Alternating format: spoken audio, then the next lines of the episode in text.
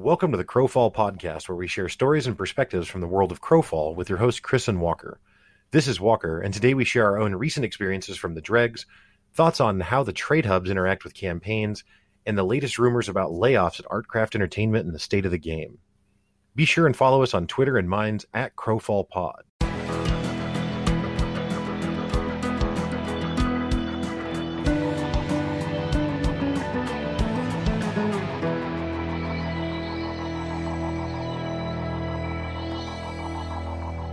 As always, I'm joined by my esteemed co-host Chris. Chris, how you doing today, man?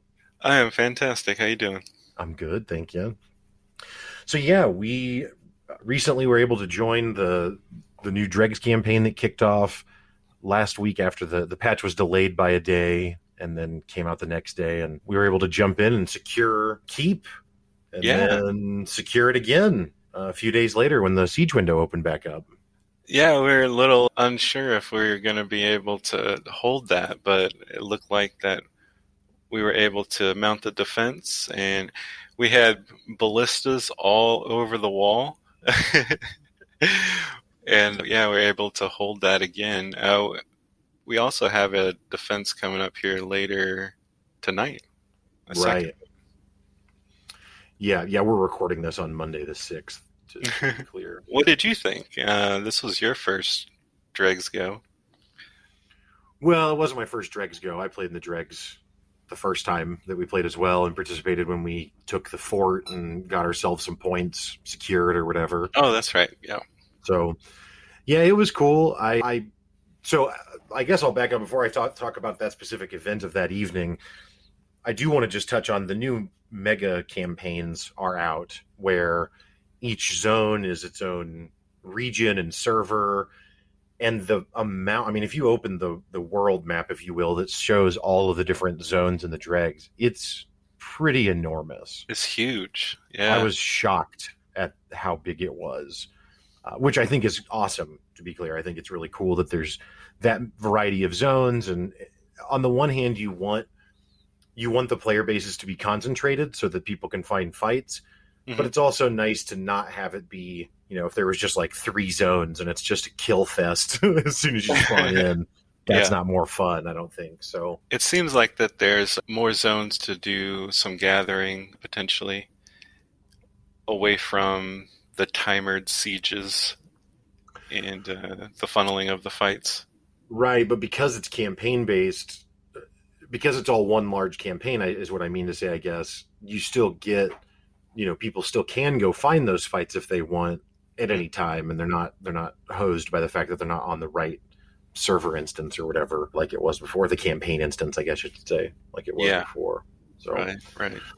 but yeah, really, really impressed by that, and really think that that's going to be a feather in the cap of the game going forward. I mean, to open the campaign selection and see one dreg, one shadow.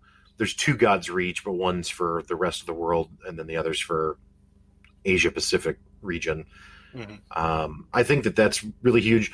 And, and and even if later there are more campaigns available in those lists, but they're campaigns that have different rule sets, but it's still the back end is still this this combined regions thing. Like I think that makes the most sense. I mean, again, that's how it is in Albion. That's how it is in Eve. The whole, you know, again, at least most of the world playing in one instance, I think makes the most sense. Yeah, and it definitely makes it easier for a new player to come in to look at the server selections and kind of understand more of what's going on. I remember when we first started, I don't know what's happening. There's so many choices. right right yeah but yeah no it was it was fun so as far as, as the night went uh, where we were sieging like yeah that was fun and it was or i guess we weren't sieging we were defending it was fun to go out there it was fun to see the volume of people that we had and the level of organization that was that was really present hmm I will say so. I also play on a potato. I say also, you no longer do, as we talked about recently. Yeah. But I also play on a potato. But I've not seen some of the same problems that you had. Like I don't have frame rates drop to nothing. Mm, what were you running at? I mean, I, you know, somewhere in the in the 40s or 50s is where it usually is. Anytime I look, Okay. so it's not perfect, but it's not crawling, right? Yeah. Yeah. I don't get logged out at random. So I thought, like, you know, I don't know what the difference is, but it's workable for me. It seems. Well, that's good. Well, yeah, it's because the, the symptom for my potato is different than what you had. Is actually what the truth is. Oh. So for me, I didn't get the slowdown, but the reason I didn't get the slowdown is because it just doesn't draw like a group of 50 players together. Mm, So when you're out in the field, the way that people spot incoming players is they see they, they look for particle effects, right? Because there will be latency of particle effects showing up even before you can see the players sometimes. yeah. Well, I would go out with our group and see the particle effects. They'd be like, "Oh, out to the north, there's particle effects. There's a group of them," and I wouldn't see anybody. And then at one point, I ran really close to a group of about fifty players in another guild, who it turned out had agreed to, to kind of have a ceasefire with us at that time. So they didn't kill me. Mhm. I just didn't. They just didn't draw in for quite a while, and then they did briefly, and then they were empty again. So I think it's actually maybe worse than low frame rate because I actually just don't know that there's enemy players. How close did you get? Like right up on them before they appeared? Pretty close. yeah. Now, like when we were actually fighting in the keep, then I could see the enemy players, and then it it, it did work. So it wasn't like they were. I never saw an enemy or something, but hmm yeah, out in the field when they're running around fast and and whatever, yeah, just not drawing them in. So really made it difficult to do a good job of scouting, which was my assigned role as a stealther that I was playing. Because yeah, I can't see other players.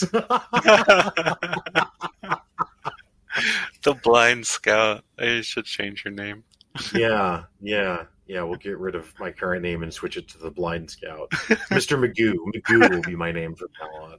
That's good. That would be great. They Um, might have to get a new computer now. Looks like. I know. Well, I mean, I know. I do. I mean, I, yeah, I know. I know. It's just a, yeah, it's a whole thing. If people want to start sending us money for the podcast, then I can. Then it's a business expense because I need it for the show to keep doing the, you know. the There you show go. There you go. So It's- far, Donations. Yeah. So far, not a lot of donations coming in.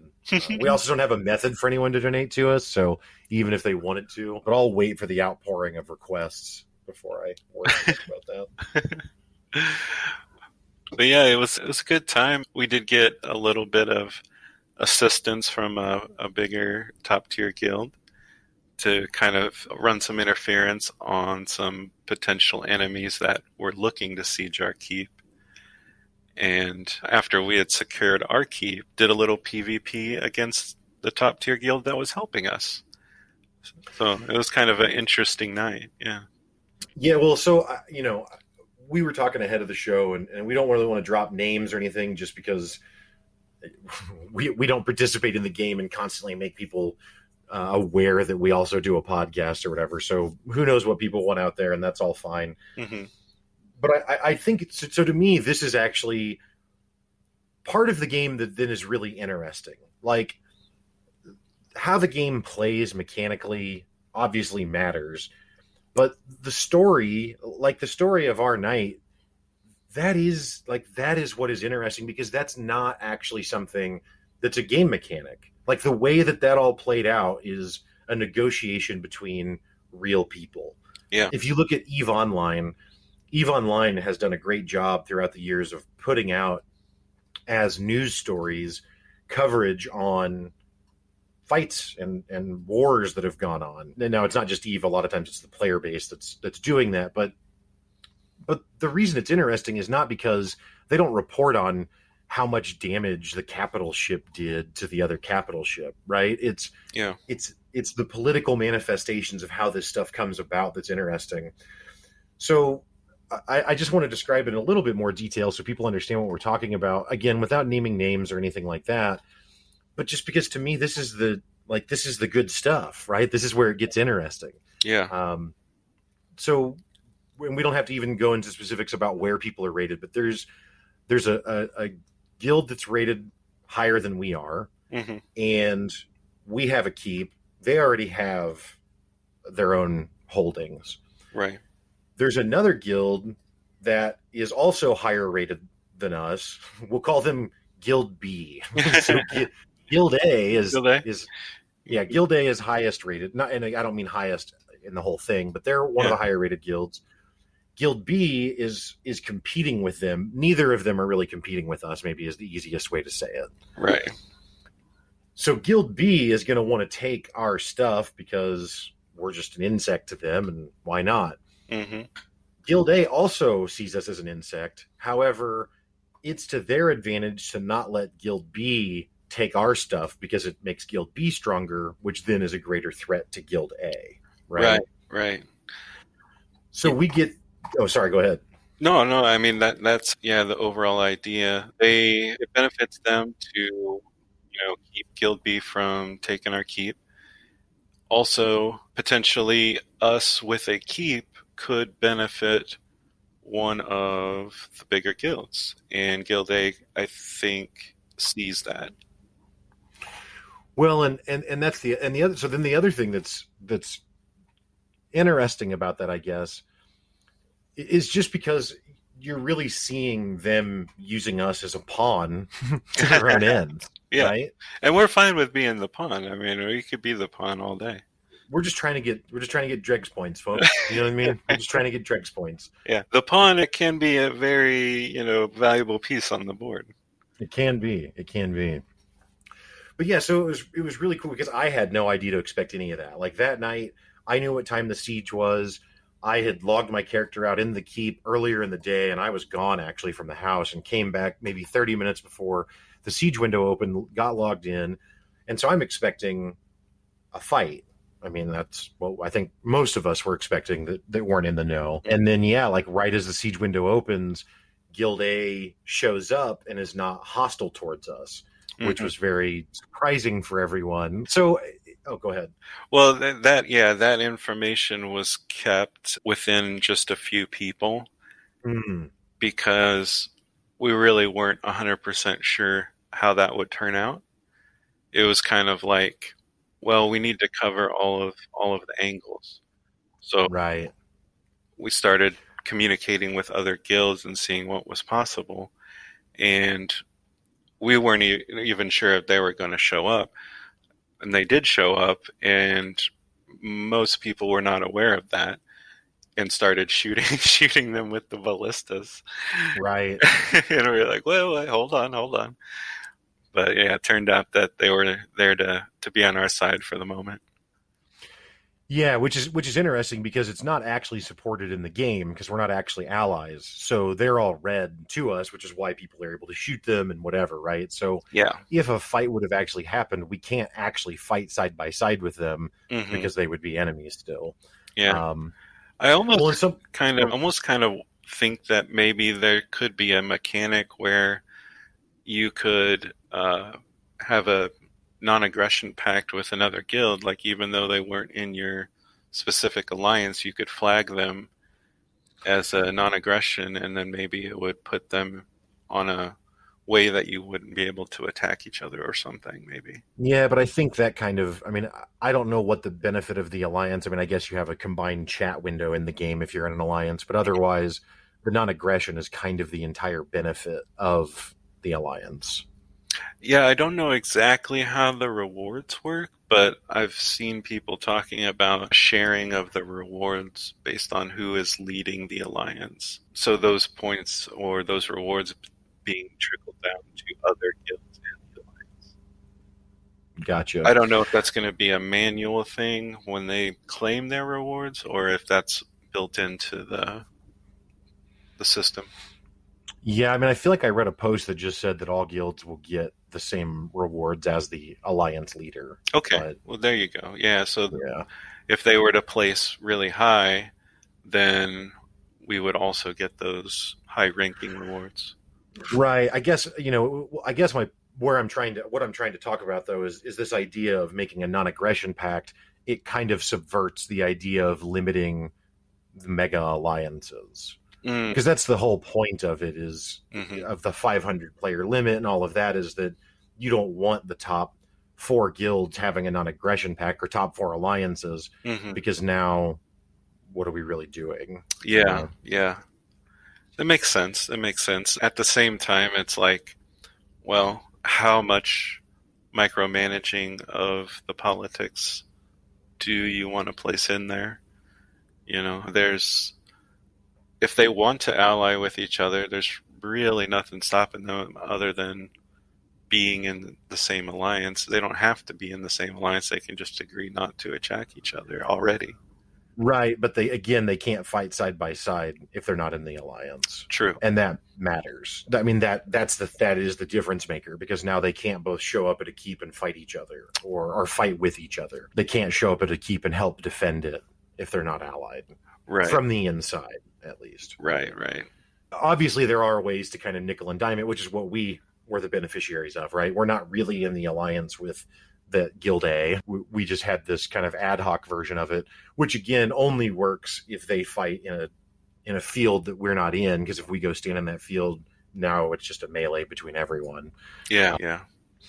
But I, you know, and, and I don't know, I don't know how accurate this is, but someone else brought up the point that you know the keeps are not cheap to upgrade, and that this this other guild, Guild A, that was helping us, that their keeps that they already had were not fully upgraded, and so because because then the question is, well, why wouldn't they just hold the keep themselves? Like, why let us keep it? hmm right? I mean, they could just get the points themselves. But then the point was brought up again that, well, because it's expensive to do so and it's just more for them to manage. And that one keep probably they don't need in order to maintain, you know, whatever advantage they have. So, so let us run with with the cost of it. Because the, the goal isn't that they have to own every piece of territory available in the game, right? Right. I mean, it's so many resources to upgrade. It would be, even for a large guild, to have several keeps to upgrade would just be a lot to manage and a lot of resources to funnel. Yeah. But yeah, I thought it was interesting. So, I, I, and the reason I wanted to talk about all that is because as far as PvP goes for that for that portion of the evening, there was none. I mean, we didn't fight anyone. the Guild A showed up, hung out for a while. Eventually, the those Bane trees or whatever they called spawned, and we killed those. Mhm. And the siege window was over in less than twenty minutes. Yeah. Uh, secured the keep. And after that, we had some PvP with them over the forts. Yeah, so there's another fort that was owned by Guild B. Who so we went and took it and then yeah, Guild A showed up and took it back from us and, and we did fight back and forth a little bit. Yeah. The first fuck I think there was maybe one or two fights where Guild A came and, and fought us for that fort and we kind of held our own and then they eventually came back and it was yeah. Well, yeah, that first stand on the fort, we we pushed them out. Right. Um, it was uh, a really nice stand, and one of our guys in our guild actually got off a five man res toward the Mhm. end to push the momentum because it was Right. just like back and forth there. And we are like, oh no, I don't, I don't know if we're going to make it. And then he gets off the res, five people pop up, and we were able to push him out. It was really good. Yeah. It was nice to be able to fight a top tier guild and not just get stomped in a couple minutes. Right. Yeah. So I mean, it was definitely it was cool. It was it was a cool experience for me to see the the dregs and just the political machinations of everything that was going on. So I'm curious. I mean, from your perspective, as as one of the leaders in our alliance and, and of our guild, like was it was there a lot of communication ahead of that going into it? Did it kind of all unfold in real time? Like, what was your experience like? It, there was qu- quite a bit of talking in our council alliance chat about what we wanted to do as far as the mm-hmm. the defense, and then we were bringing up ideas of potentially getting some mercenaries or reaching out to other guilds. I'm not necessarily a fan of hiring mercenaries, but it could be beneficial. I, I was kind of more on the side of trying to secure something more of ally that you know that would help us more without the, just getting paid for it. But Well, and again, the problem with the mercenary is if they don't actually join your alliance, then you're not actually friendly. Right? Like Yeah, per the game rules, they're going to show up as a red name. So yeah, yeah, it's also weirder because you can't you can't see them fighting in the castle with you kind of thing. Like they're going to have to be fighting away from you so that you're not fighting each other. Mm. And then how do you know that what happened was supposed to happen? You know yeah, I mean? exactly. It seems like if you wanted to do mercenaries, you would have to leave a spot in your alliance open that could you could bring in mercenary guilds to take that last spot in the alliance or something. Yeah. Maybe. Hmm. but yeah, I thought it was I thought it was cool, and, and I'm like I said, I'm really excited by the the the single campaign instance. I think that's going to make the whole dregs experience just a lot more interesting in general. And I think it kind of leads us, and, and obviously, if you want to talk about that more, we certainly can. But I think it, it does lead us to another conversation we were going to have, which is just, and it's a conversation we've had. I feel like maybe every week for the last month, but it's just this it's this constant conversation about the market in the game yeah. and when when we were mostly running around on God's Reach, the trade hub makes some sense, or not the trade hub, but the the trade EKs hmm kind of make sense because you can bounce back and forth. But again, God's Reach isn't really where the game is played. That's not the end game. Yeah. Yeah. And so with the dregs, you go and and uh, you can only take so much into the dregs with you. hmm which again is, as I've said over and over, is a huge part of why I'm attracted to Crowfall in the first place. Is the fact that it is campaigns that start over, and you're not able to take enormous wealth into the campaigns with you. But because you're locked, because you have a certain amount of items, you don't actually have the ability to go back out to the marketplace of the EKs once you're in the dregs. Yeah. Once you're in the dregs, there's uh, a free trade city where people can put up vendors. Mm-hmm. So you're looking to buy things or craft things within the campaign. And I think that was probably the hardest thing to wrap my head around was how much the game actually restarts when you enter a campaign. All the progression that you're doing up until that point is, is kind of like, well, what am I what do I want to have when I start a new campaign? So Yes. leveling up your gathering discs or a specific crafting disc, it's all geared towards, well, when I enter this new campaign, I'm going to have this foundational setup. Well, and, and, and I think even more so, especially things that don't deteriorate. Right. So your disciplines, and not just crafting disciplines, major and minor disciplines also can be leveled up, Uh-huh. right? Right. And then and then things like your toolkit, hmm like your crafting, like your gathering toolkit or your your crafting tool belt, whatever that's called. Yeah. those things that aren't going to vanish over time are really the the the big things that you're taking. Because even if you have the most awesome set of gear like armor and weapons hmm if you play for a month in the dregs even if you never die you're going to lose it because over time it's just going to break. Right. so so yeah you're absolutely right that what you take into the dregs and really i think the permanent things that you take into the dregs are really the the pinnacle of the value that you're taking in with you Right. Right. I mean, you could spend a lot of time making that awesome set of armor and weapons, but like you said, it's not. That's not the permanent part. right yeah well or vessels right Mhm. getting your vessel having a better better higher level vessels that kind of stuff all of that i think probably factors in more so you're right it is an interesting problem and it does make the trade ek not unviable but It definitely. at most It definitely limits the the market for the trade EK. I think. well and then even again because of all the limitations we've talked about previously the fact that it's not centralized the fact that it's not searchable so you're really just having to go to an ek and hunt around forever and see if they have something you want hmm and again, it's not like you could be like, okay, well, I did that and it took me a few hours, but I've got 10 sets of gear on standby now. So I'm ready to just go to the dregs and roll. Like it doesn't work that way. Right, because you're not you're not going to be able to take in the ten sets of gear based on the, the token limitations.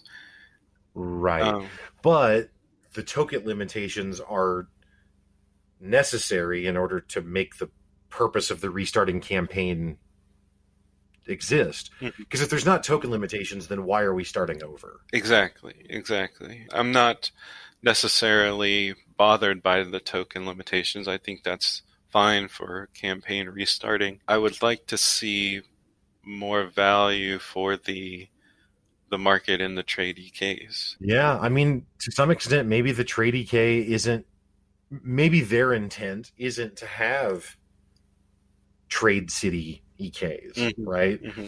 Maybe it's more designed. Maybe the thought is more that if it is a, an EK that's going to have traders, that it's used like for a guild or an alliance mm-hmm. when they're not in the dregs to easily trade items around.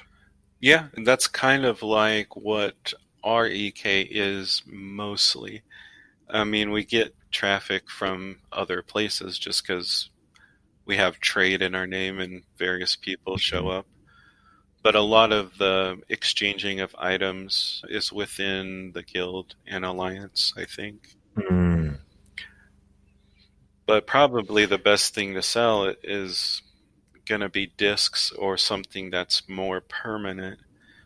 The, the problem. Oh, go ahead.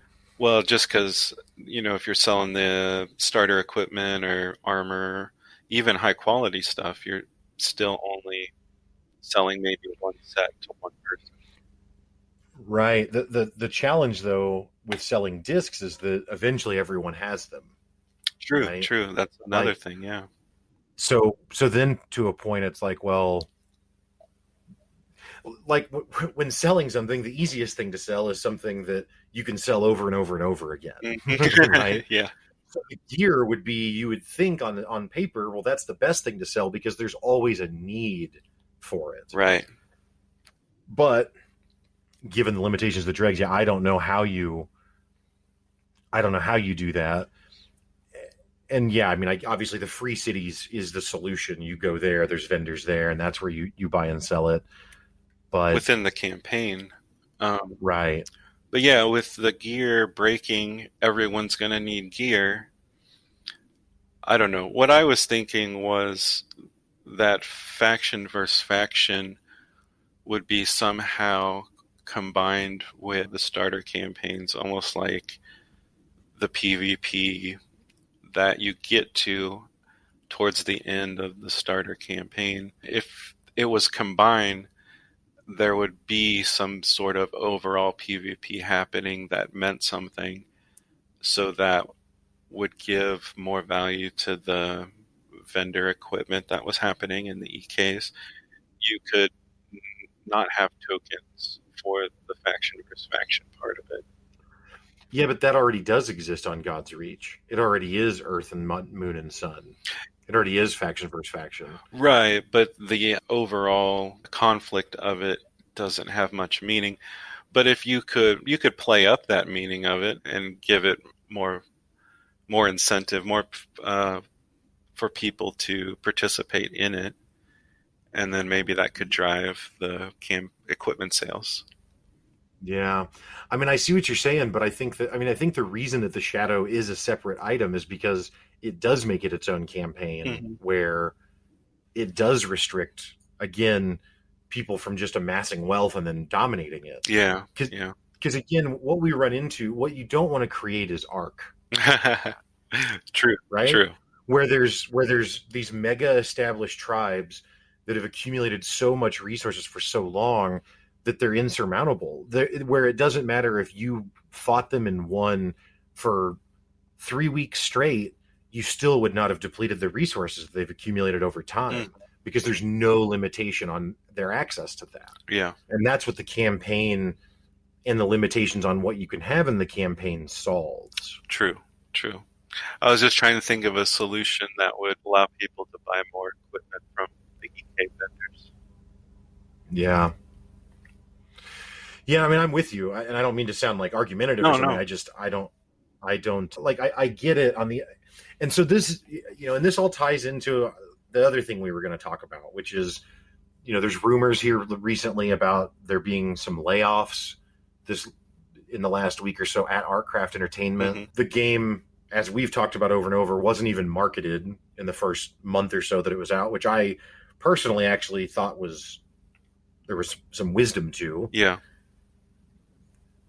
the game's player base is not enormous. The game has not gotten a lot of great coverage and press. You know, that LazyPeon review has been seen a lot. And and to be fair though, it's not like he's the only one that had something negative to say about it. hmm And I think where it kind of goes to is is is what we're talking about with all this stuff here, right? Like there are so many cool ideas about this game, but there's also so many things. I don't want to say that don't make sense because it's not really that it doesn't make sense, but just that it's not clear how you're supposed to participate or compete, Mm, right? okay.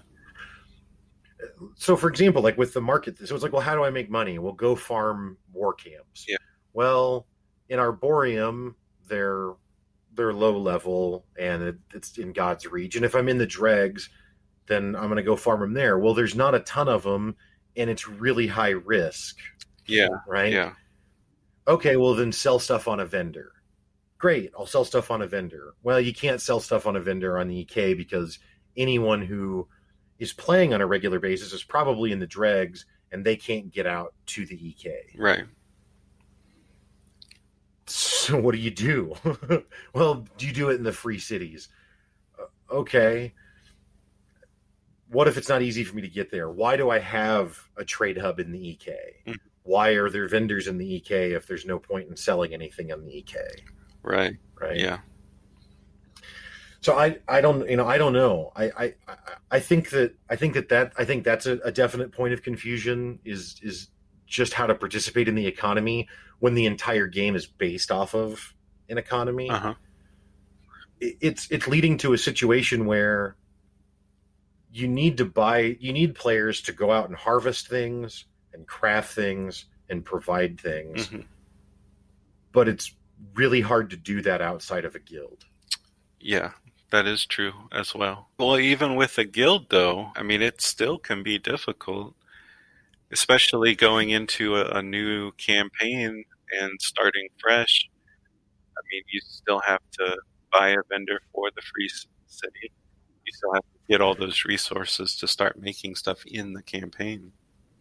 right but with a guild at least you can have some structure or organization to like okay well tom and bob make woodworking and sally and jill are doing leatherworking and you know what i mean like Mhm. there can at least be an idea of who is going to be responsible for what and where to get it. Whereas what a market does is it solves that because if there's a market and I don't know Jill and Sally because I'm not in their guild, but I need some leather, I don't have to go to them who I don't know. Instead, I can go to a vendor where Jill and Sally are putting their wares up for sale and I can buy it now. yeah, right, right. and without there being an easy system for that because the thing is is like okay go to the free city as a newer player how where is it at Yeah. You got to go into the dregs first and then right and then from the earth temple leave and go out out somewhere look at the world map and find it and then survive running through zones to ultimately arrive there. Mhm, and that's fine but again it's it, it's it's it's hard. It's cumbersome. It's tedious. If you're not in a guild that can protect you and that can create a path for you to get there easily it might be hard to get there. And again the market really benefits players who aren't part of an organization that can provide if you're a part of you know one of the bigger guilds in the game they probably don't need the market because the guild can provide everything they need within its own organization True, Right. true. So it, it seems like that the market is more for exchanging items within your group of players, potentially more so. Well, and in the free city, it's not because the free city, it's for everyone. But again, the people who benefit from the mo- market the most are going to be the smaller people, and they can't. They are have the hardest time getting there.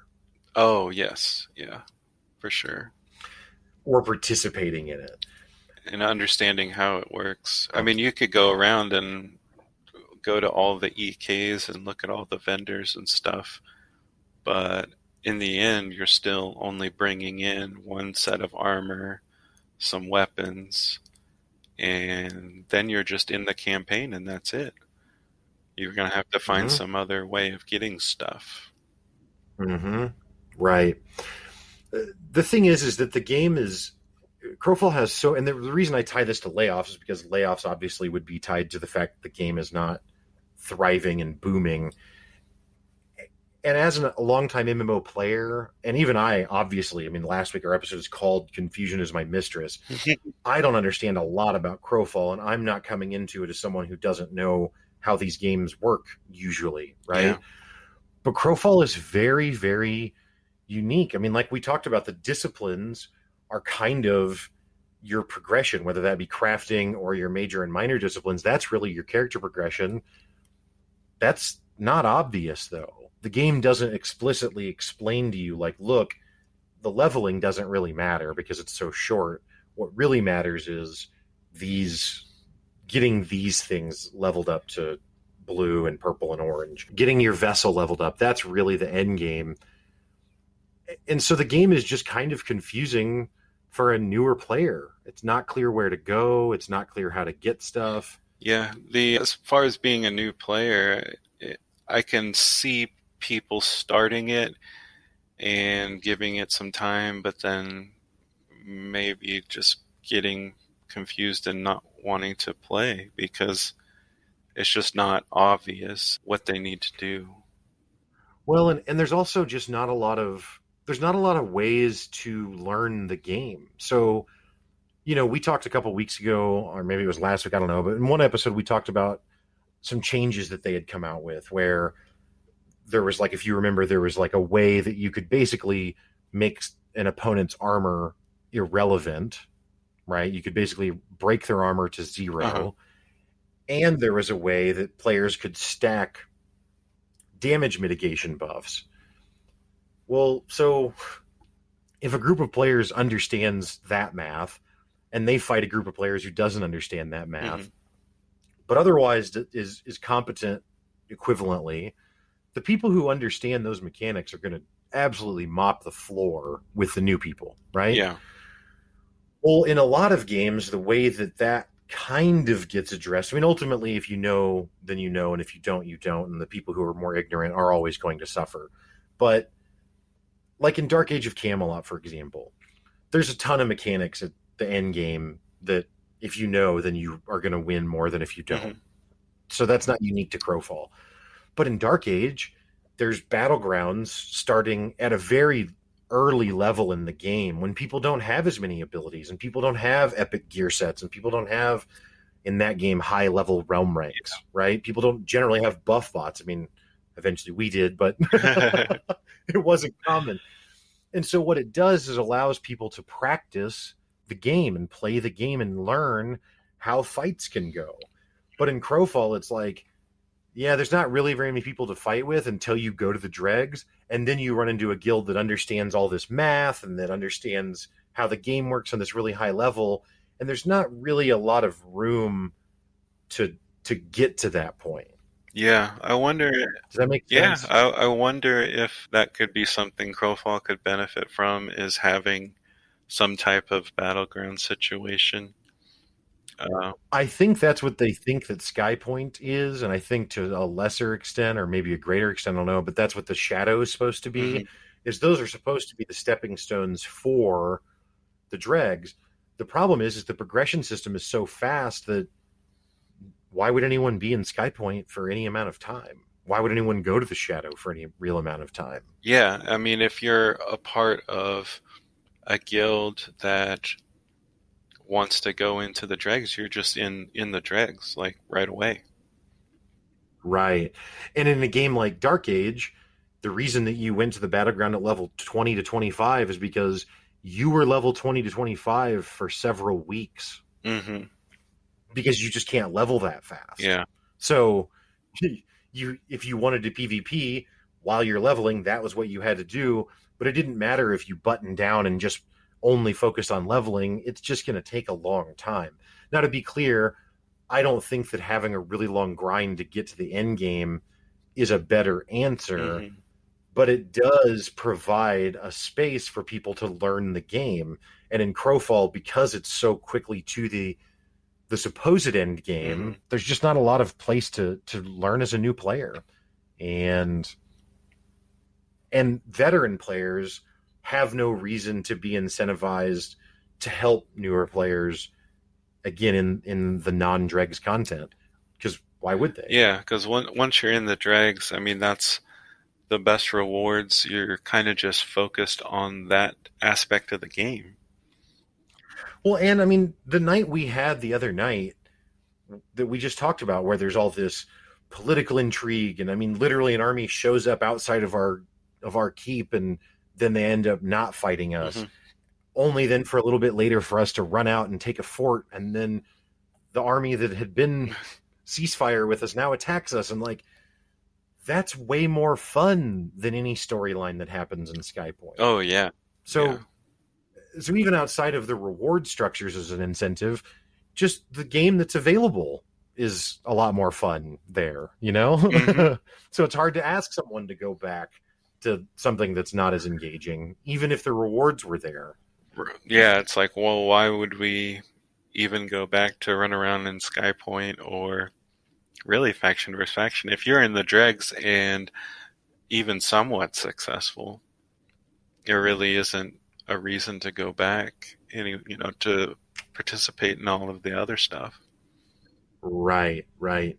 So I, you know, I don't know. I don't know what the obviously. I mean, we threw our our our hat in the ring, if you will, when it comes to Crowfall. We started a podcast before the game launched. Mhm. We both subbed for a year at launch. Yeah. We both believe in the idea of Crowfall a lot. Mhm. And I think there's a lot of really good game there. I do think that the way things are set up right now, it's going to be very challenging to grow the player base to to something way more significant than what we see currently because I just don't know how you introduce people to it. I mean, I've even had friends who are PvP MMO players Mhm. that are are like I'm just not sure what I'm doing here, you know, because they can't log in and go get in a fight Yeah. that's that's reasonable. I mean, obviously they could log in if they have a character at 30, go to the dregs and get killed instantly. Mhm. But to, to actually get in and participate, there's just not really a method for that. Well, also something that we talked about recently was how much attention it takes to participate in dregs. You kind of have to just be okay with that constant competing. I mean, keeps go up for siege every three days. Mhm. So if you're wanting to participate in keeps, own a keep, I mean, every three days you're looking to defend that or siege something. That's pretty active. yeah, It's a lot of Yeah. PvP. It is. It is, and and uh, it's it, again the thing is is that like I don't have all of the answers. Mhm. So I almost I hesitate to sound critical because I really believe in what they're trying to do and I understand at least I think I understand the decisions they've made. I've not sat and talked with the developers at Artcraft forever. Yeah. So I don't know what their thinking is really, but the thing is is like okay, well in a lot of games you're right, the PvP is nonstop intense, right? And in a game like Ark even yeah, there's a lot of PvP risk all the time, but there's also a lot of time where you really can just kind of go off on your own and run around. You know, Yeah. Ark's a very different game, so it's it's not fair to compare it one to one like that. But in in Crowfall, you're kind of either in the dregs where it's always pretty high risk, hmm or you, or what are you doing? Right, and I was uh, kind of commenting on some of the people that we know that have tried the game, where in other MMOs you might be able to log in and join a battleground and have PvP for 15, 20 minutes, half an hour, and then you got your fix and now you're out doing something else, gathering resources or but when you're in the dregs, it's there's always the threat of PvP where you have to constantly be aware and might have to organize something on a bigger scale if you need to defend something. Yeah. Well, and I think that the mega server helps or mega campaign helps with that because it makes there be enough zones, kind of like we talked about at the very beginning, that maybe it spreads that out. So Yeah, I, I think so. I think so. I so I think that helps with it. And I mean to be fair, the same thing is true in Eve Online, the same thing is true in Albion Online. Mm-hmm.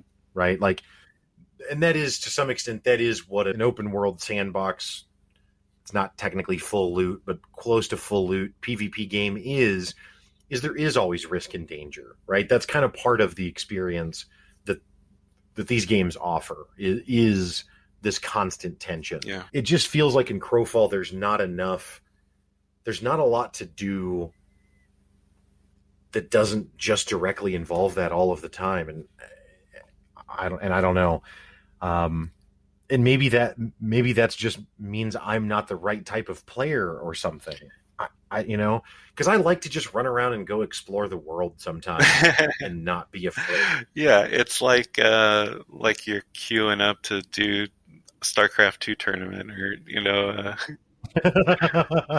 just gonna hardcore and compete for eight hours. I don't know. It's it's definitely an interesting game, and I I do really like it. Like you said, though, it's maybe maybe I'm personally not the right player for it because I don't have that. I need to compete twenty four seven because that's in the dregs that you're definitely competing a lot, a lot. Right, right, yeah. Well, and it's like okay, so if they made safe zone content, right, or PVE content that where you were you could go farm or something, well, then it subverts the whole point of of the the player driven economy and that everything is being fought and won for. You know what I mean? Because mm-hmm. now people just go do that. They just go where it's safe and farm, and then come back and they're and they have stuff, and they they didn't have to be at risk for it. So I, again, I get it. You know, Eve Online doesn't provide an area where you can't be attacked. Yeah, yeah. It provides areas where if you get attacked, there's severe penalties for the people attacking you, but mm-hmm. it still doesn't make it where it's perfectly safe. Yeah, I don't know what the the solution would be. It seems like that there needs to be a little bit more help or focus on new people trying out the game if we want to grow the player base. Yeah. Yeah, I don't know. I again, I don't know what the answer is either, but something where honestly just something where you can practice fighting.